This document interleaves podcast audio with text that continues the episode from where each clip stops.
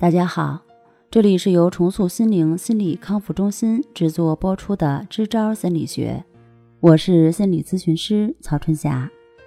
今天我们来聊一聊过犹不及的超限效应。无论做什么事儿都要适度，如果不能适度，就会过犹不及。就像食物再美味再好吃，吃多了也会消化不良。而朋友多了是好事儿，但如果不区分对方人品如何，最终会被损友牵连，惹祸上身。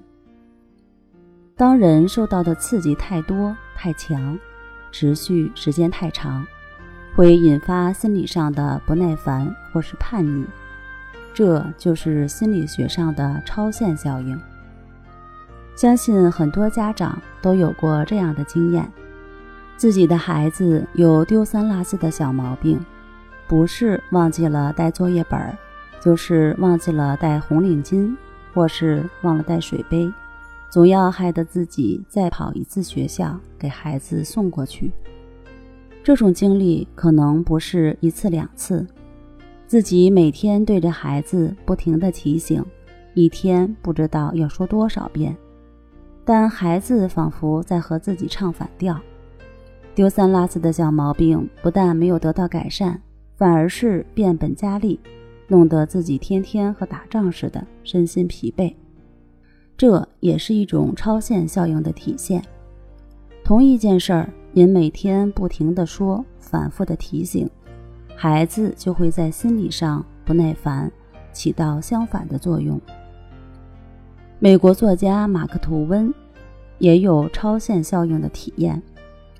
有一次，他在教堂里听牧师演讲，刚开始的时候觉得非常精彩，打算捐出身上所有的钱。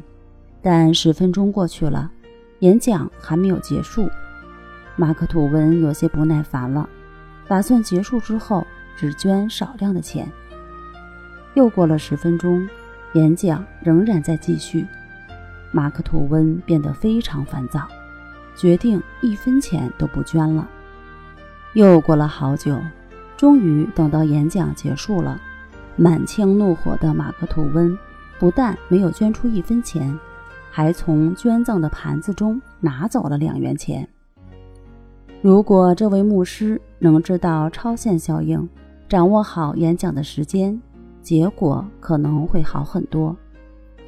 当我们知道了生活中的这种超限效应，家长朋友们。对于孩子的某些坏习惯，停下每天的唠叨和反复提醒，就可以避免这种超限效应的发生。好了，今天就和大家分享到这儿，那我们下期节目再见。